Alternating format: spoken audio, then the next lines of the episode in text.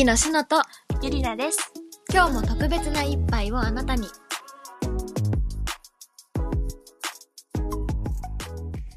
こんにちは。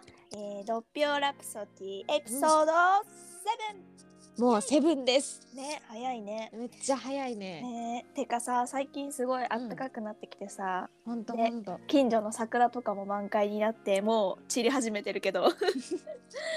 いやでももうちょっとね 続いてほしいなってえ、ね、もっと続いてほしい。でもさ、なんか私最近すごいピクニックしたいんだよね。本当にあったかくなってきたし絶対いいよね。ね、なんか気になるカフェに行ってさ、うん。美味しいものと美味しいコーヒー買ってさ、あテイクアウトして。テイクアウトして。まあ雑談はこの辺にしておきまして、えっと。今日の話題は白の持ち込み企画ですが何でしょうか？はい前回ちらっとお話ししたんですけど今回は、えっと私の持ち込み企画、えっと、みんなと一緒に作品を研究してみようと思います。おはい、なんか前回ねちらっと曲って言ったかもしれないんですけど、うんうんあとやっぱり作品にしてみます。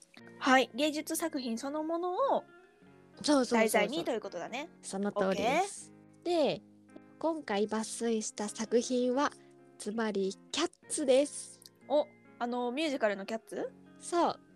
であの映画も出てるからうんうん。映画と舞台を絡めながら展開していけたらいいかなと思ってキャッツにしてみました。あーその映画とうん。舞台を比較しながら研究していくってこと？おー楽しそう。じゃあ早速始めていきましょう。行きましょう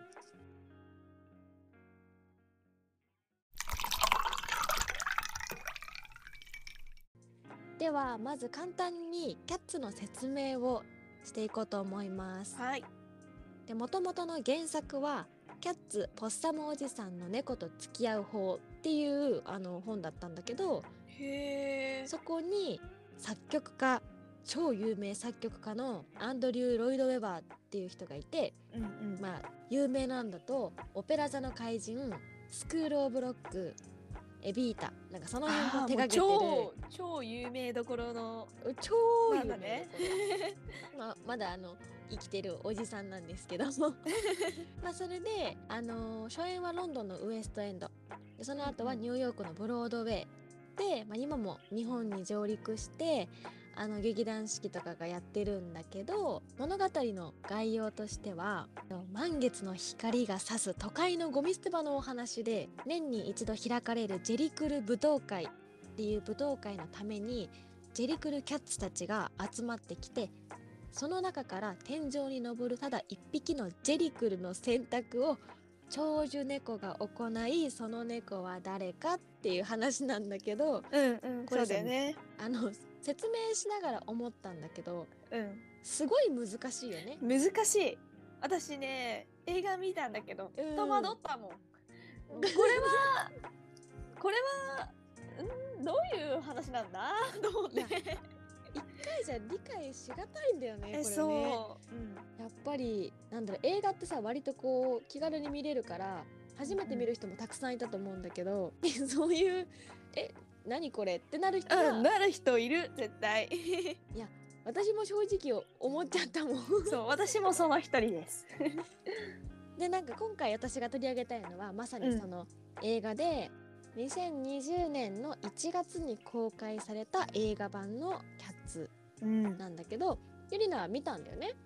そうね映画見て私舞台の方は見たことなかったから、うん。今も見たことないんだけどうん、だから映画版をキャッツとして最初に見たって感じ。うん、初見があの映画だったわけか。そう。うん。なるほどね。えじゃあもう超端的でいいんだけどうん。一言で言うなら感想は何て言いますか？一言で言うなら？うん。あの超バカみたいな回答していいですか？あいいよいいよ。あなたは本当に芸術学部生なんですかっていう回答していいですか？はいいいよ。映像が綺麗いい答えです。まあ確かに一理ありますね。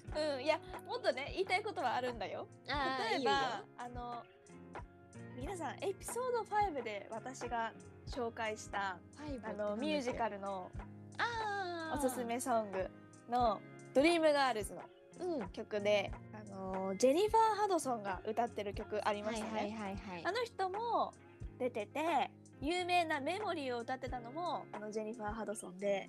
そうねキャストがね。そう。私そのジェニファー・ハドソンの「メモリー」はすごく好きだった。おうー、ん、やっぱりう歌には間違いはないわよね。うん、確かにそうあとさっきも言った通り映像が綺麗。なんかもうほんと細かいキラキラとか、うんそうね。キラキラね CG, ね CG が細かくて最新って思った。じゃあゆりなが見に行った、まあ、きっかけじゃないけどうん。こうって思った条件は好きな女優さんが出てるからっていうところだったのかな。そうだね。なんか基本的に私ミュージカル映画結構全部見に行く人なんだけあど。あそうなんだ。そうだしキャッツはやっぱり有名だしうん。見たことなかったから舞台で。うんうんうん。っていうのもあったかな。なるほど、うん。一回見てみようと。そう。わかりました。ありがとうございます。はい。まあそこであのちょっと私が思ったのはミュージカル界のなんか普及の名作の映画化ってことだからものすごい期待がすごかったんだよね。あそうだよね。でみんなどうなるのかって。で、うんさっきゆりなも言った通り有名なキャストさんがいっぱい出てて一番有名だとテイラー・スウィフトかな。そうだやねテイラー・スウィフトだね。ねやっぱ誰でも知ってるようなう人だっんたけど、まあ、まさかの思いもよらぬ評判が相次いだ結果となりました。そんなひどい評判だったんだ。なんかね私は見た後にちょっとあのえ？って思ったんだけど、あそうなのね。うん、でそう思ってる人はやっぱりこう多かったらしくて。へえ。でさっき言ったあの作曲家のねアンドリュー・ロイド・ウェバーさんうん。はあの映画版を鑑賞した時にもうショックを受けすぎてうん。あの生涯猫派だと思われた私が犬を飼い始めましたって 記者に言ってて。もうそのくらいあの笑い話にしちゃうくらいうん相当ショックだったみたいで。相当じゃない？これは。いやーね。生涯猫派だと思われた人が犬派になるって結構な 結構な決断かなって思うんだけど。うん。まあじゃあなんでこんなにこう、まあ、今回はあえて失敗って呼ぶね分かりやすく。うんなんでこんなに失敗しちゃったんだろうっていうのを考えていきたいと思いまうす。んなるほどでこれ見たことない人はあの、ちょっと一旦ポッドキャスト止めて YouTube であのキャッツの映画版予告をちょっと見てみると分かりやすいと思います。そうだね。なんかそので2つにまとめたんだけど1個目は猫人間です、うん。まず映画版の猫たちは、まあ、猫じゃないんだよね。猫と人間の中間のような猫人間にすごく見えます。あー確かにそうかも言われてみれば。うん、なんかうん舞台のキャッツとは結構違うなって思った外見が。うん、パッと見でもわかるよね。うん。具体的な例を挙げるとまず顔立ちがすごく人間らしさが残ってて、確かに確かになんかその舞台メイクの最上級とも言えるほどの厚化粧感があるのよやっぱこう。ミミュージカルは。ででも白塗りに彩度の高い配色の模様、うんはっきりとした黒ラインの影とか、まあ、細かい線そうだねなんか仮にさ自分のさ身内が出演したとしてもさどの役かわからないみたいな。確かに。あのね 私猫飼ってるんだけどあの猫の顔すごいうちが飼ってる猫をよーく見るとわあ舞台のキャッツのメイクってすごい忠実なんだなって思うの。もうねこの細かい線とか目の周りのラインとかもそうなんだ。うもろなんだよ。私猫あんま近くで見たことないからえちょっと今度見見るね。え見るね。やっぱり忠実に再現されてるんだあれって。うん。思った私は。うーん。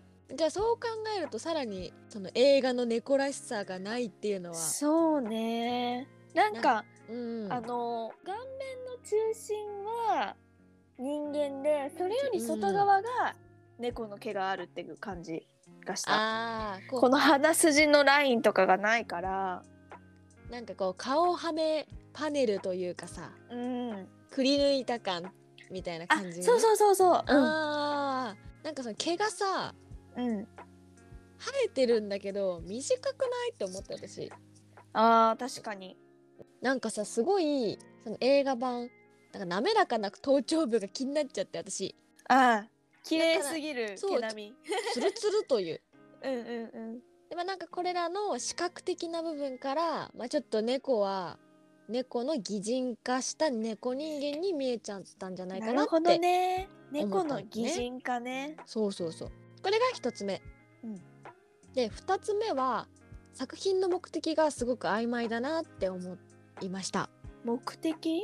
うん。まず舞台のキャッツを観劇に来るお客さんはそのライブ感で味わうことのできる音だったり光あと猫の目線うん。息遣い所作。まあ他には舞台美術演出を求めに劇場に足を運ぶと思うんだけど、普通に想像した時に舞台上でいろんな場所でさアクションが起きてるじゃん同時に、うんそうだね。だからお客さんの目の向け方ってもう何通りもあるじゃない？うん。同じ舞台でも今日は上手側を見てみようとかうん。あれ今日はこの役者さんをずっと見てみようとかうん。あると思うんだけど確かに。なんか映画ってそのスクリーンだから猫を見る目線が一定かなって。ね。いわゆるさ、うん。その生の舞台って喋ってるセリフを言ってる人じゃない人たちの動きとかも見れるけど、そうそうそう。映画はカメラワークがあるから基本的にそう。喋ってる人がドアップで映るからってことだよね。まさにそれが言いたかった、それぞれうん。でなんかそのミュージカルになってることによってさプラスで歌ダンス使うん。って表現される猫の生き様をこう見るっていうのが醍醐味というかさ、まあ、キャッツを求める人たちはこれらの要素に価値を感じてるんじゃないかなってうん思ったんだけど、スクリーンになっちゃうとそれができないんじゃないかなと思ってそうだよね。そうそうそうだからなんかそのなんでじゃあ映画化したのかなって思っちゃったの。ああなるほど。うん、なんかそっかなんかちょっと分かってきたぞ。そのキャッツってうんごめんちょっと知ったかぶしちゃダメだ。いいよ 私の考えね。はいあのキャッツってもう本当に生の舞台を最大限に味わえる演出の方法をしてるから、うん。キャッツの舞台が成り立つのであってそれを映画化しちゃうとそのキャッツの良さが失われちゃうよってこと、私はねそう思うんだよね。なるほどね。なんかその生のパフォーマンスじゃなくなったことによってキャッツって舞台に行くと猫めちゃくちゃこっち見てるのよ。あそうなの？そうもうあの本当の猫もさよくさすごい見られる時あるじゃない？すごい見るね。それをもう忠実に再現していて。へえ。だからねでも一個だけうん。さっきゆりなもちょっと言ってたんだけどキラキラとかうん。そのまあ舞台美術って言いまとめていいのかわかんないけどうん。スクリーン内の背景とか、うんうん。CG とかは自由に操ることができるからその綺麗さサイドとか鮮明さはやっぱりすごいなとは思う。そうだかね。うんまあなんか逆に言えばあの一つのアクションをずっと映してるから映画は、うあのん、物語に集中はしやすいと思う。ああなるほどねそういう考え方もあるのか話の流れにはついていきやすいかなとは思うかな。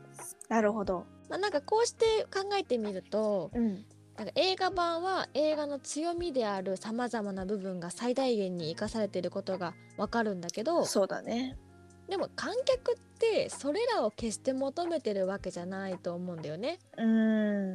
まあ、キャッツという作品になんかそれらは求められていなくてキャッツとして作品を映画化するという企画自体が間違いだったんじゃないかなって。ああこれはもう私の意見なのでただいやいやいや。一意見なんだけどね。ー うんうんうん。だからまあ一理あるよね。映画制作側に何を目的としてキャッツを映画化したのかって。なんで舞台と映画という別ジャンルで生かそうとしたのかって。まあん。どういうお客さんを狙ったのかも聞きたいかな。なるほどね。ニーズを確かに気になるかも。なんかそのずっとキャッツを見てきた物語を好きな人に見てもらいたいのか全く知らない人たちに見てもらいたいのかみたいまあ全く知らない側の意見からすると、な。うん悪くはなかったと思うーん、う。そっかそっか。すごいすごい あ上から目線な言い方になっちゃった。いいのよ全然。嫌いではないし楽しめたよ。だけど、うんうんそのうわもう一回見たいとかうーん。これはもう私のお気に入りの映画リストに入るうん作品だわって感じではなかったのは確か。なるほどうね。ん、もう一回お金を払ってみようとまではならないって感じか。そうだね見て後悔したとかは全然ない。うーん。まあ確かにね。うん、でも私本当にユリナのポジションの意見ってすごく大事だと思うの。今回あえて良かったなと思って。あー本当？そう全く違う意見の方が、まあ、い違くはないか同じ立場ではない意見がうん重宝するなと思って、で逆にど。聞いてる人たちはどうなんだろう？見た人いるかな？ああどうだろでも映画版のキャッツ見て見に行ってる人結構いたようう。なイメージあるんだよね。約2年前のお話かな、ねえわ2年前か。うん2年前だね ちょっとまとめていくねじゃあうん。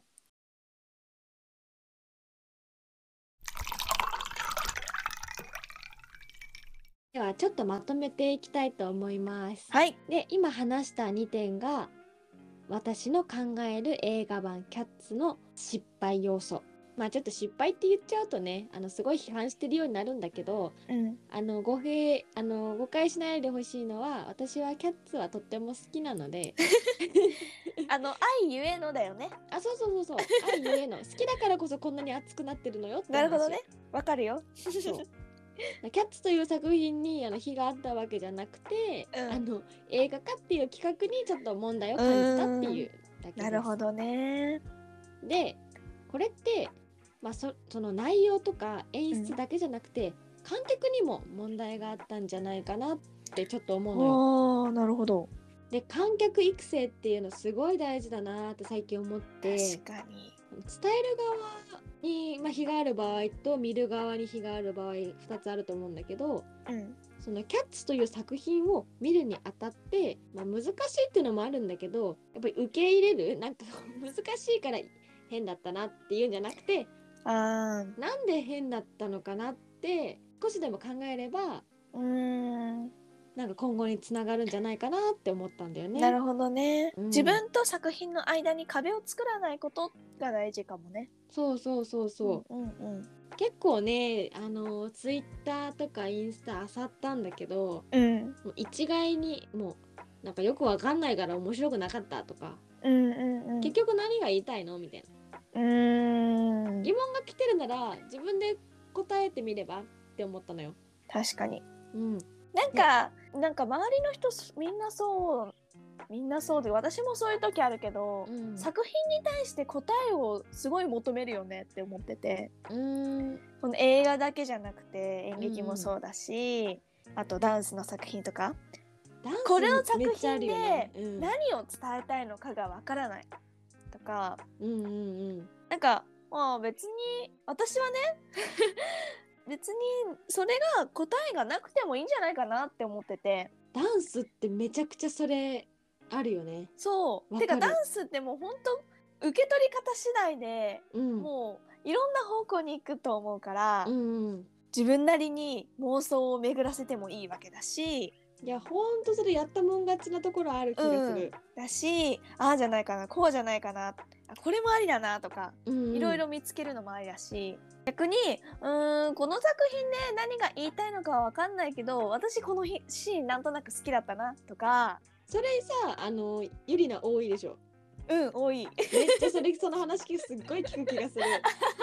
何回もしてるから。っそうそうそうそう。ていうのがあってもいいなって思う人なのね私は、うん。別に答えが見つからなくてもいいじゃん、うんうんまあ確かに映画みたいにセリフがあって物語があって何時間もこうセリフが連なっていく中でで結局答えは何なのって求めちゃう気持ちはすっごいわかるんだけど、うん。私もキャッツでそれは思った。ほうほうほう。このこの天に登ってった猫は一体どこに行くっていうか死んだってことなのかなんかどういうことなのかみたいな、それ多かったかもうん、でも私でもあのナンバー好きだったなとかすぐの脳がそっちに切り替わっていっちゃうから。それでもあのもし脳の中にナンバー流れてたらうん。よりなしにとっては、ちょっと成功よね。あのキャッツ側としては。あそうだね。手軽に楽しんでくれたそう。人として。でもすごい音楽的にはすごい私は好きだったよ。なんかさちょっとその想像系に話がずれるんだけどあその作品に対していろいろ想像を張り巡らせるっていうことに対しての？そうそうそうそう。うんうん。そのダンスを作るとかうん。自分たちで考えるってなった時には一応そういうのは考えとくの。だ、まあ、題材というか。あ考える。あ一応考えるんだ。うん。でもそれはあくまでも自分のためであって、うん。見てくれる人のためではないかな。あそういろんな人いると思うどけど。まあ一意見ね。そう。なんかまあ観客に分かってもらえたらそれはベストかもしれないけどうんうんうん。まずは自分が一番その振りと向き合うにあたっての振りに向き合うためのうーん原因っていうのかな。理由、うん。なんでこの動きになったのか。こういう感情だったからこういう感情が生まれたのはこういうことが起こったからみたいな。まずつなぎ合わせるためのえそっか。じじゃあ例えばその自分が考えてうん。踊った振りを、うん。まあ、例えば全く違う解釈うん。をすするじゃない？見た人がね、うんうんうん。それはそれでありだなって思うのかいやそれはちょっと違ったんだけどってなるのか。えめちゃくちゃありだしむしろ聞きたいしあうん。こういう風に捉えたんだみたいな。すごい興味があるからそっちになるんだね。聞いてみたいしむしろ違う考え方を言ってみてほしいかなって思う。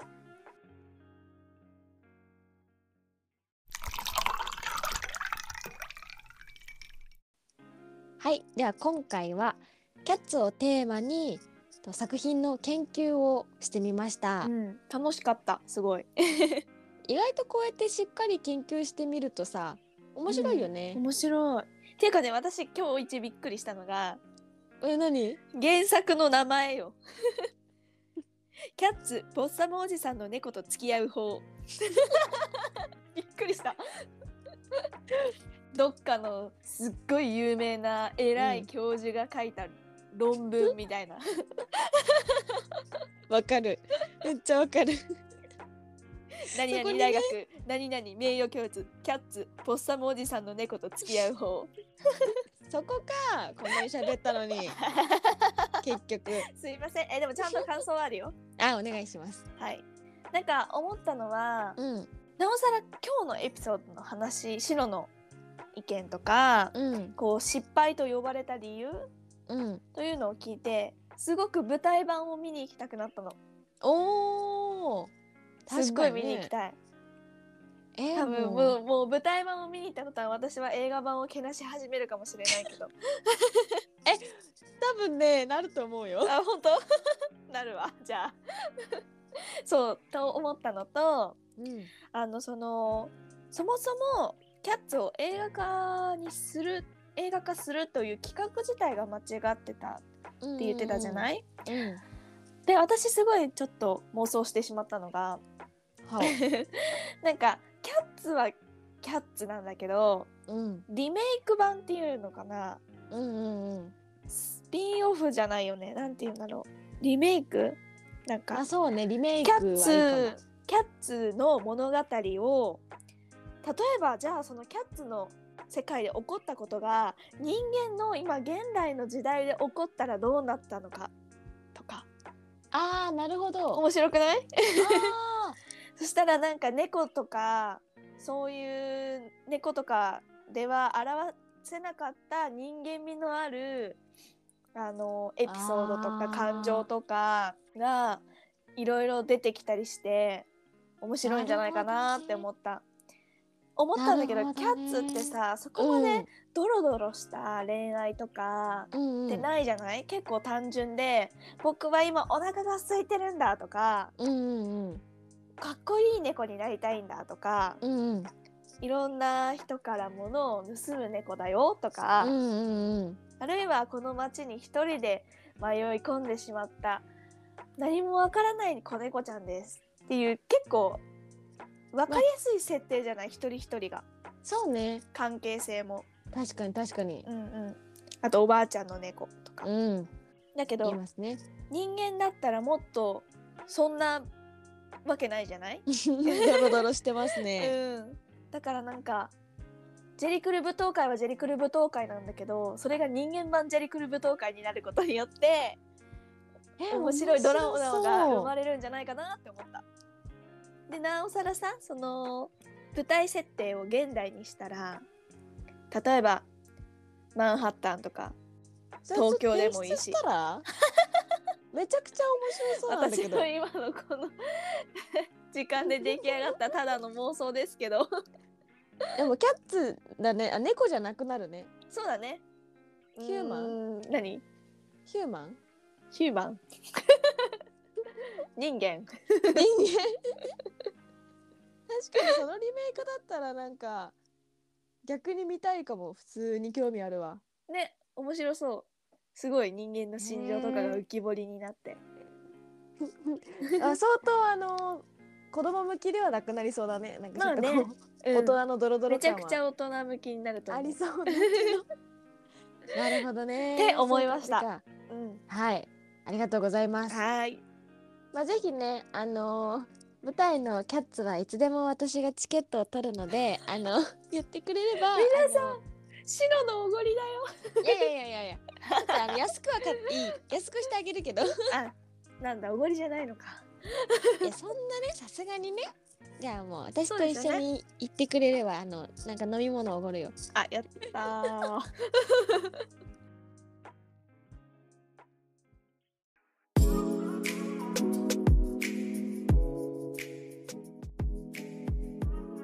はい。ではドピオラプソディ次回は8回目になります。もう8回目？いやもう8ですよ。早っ。早いです。で次回は、次回はですね何事もうまくいかない。そんな時あるよね。あるよね。っていうのもですよ。はい。私としのちょっと今その時期であら。いろいろ物申したいことが物申したいことっていうか。そうね。ちょっと吐き出したいよね。ねことがあって。でもみんなもさもうこういううん時すごいたくさんあると思うし誰にで人生で何回もぶつかる壁だと思う。だけ壁どそれその壁をどうやって、うん。あの糧にしていくかとそうかね。うん、これをどうやって成功につなげるかどうやって乗り越えるかっていうのをみんなで一緒に考えていきたいなって思います。そう今回はあのあ今回次回はうん、あの私たちなりの意見とかじゃなくてもう一緒にどそうやったらこの壁を乗り越えられるかっていうのを、みんなで考えていきたいなと思います。ね。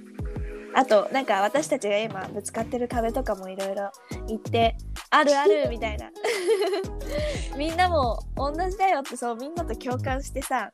そうだね共な感して。そう悩んでるのはあなただけじゃないっていうのを。なんかどっかで聞いたことあるようなキャッチフレーズ。なんだ？なんかよくあるよねそういうのね。あるあるある。あなただけじゃないわよって。ここにホットラインはこちら。あそうそうそうそれそれホットラインホットライン。急に切っても大丈夫。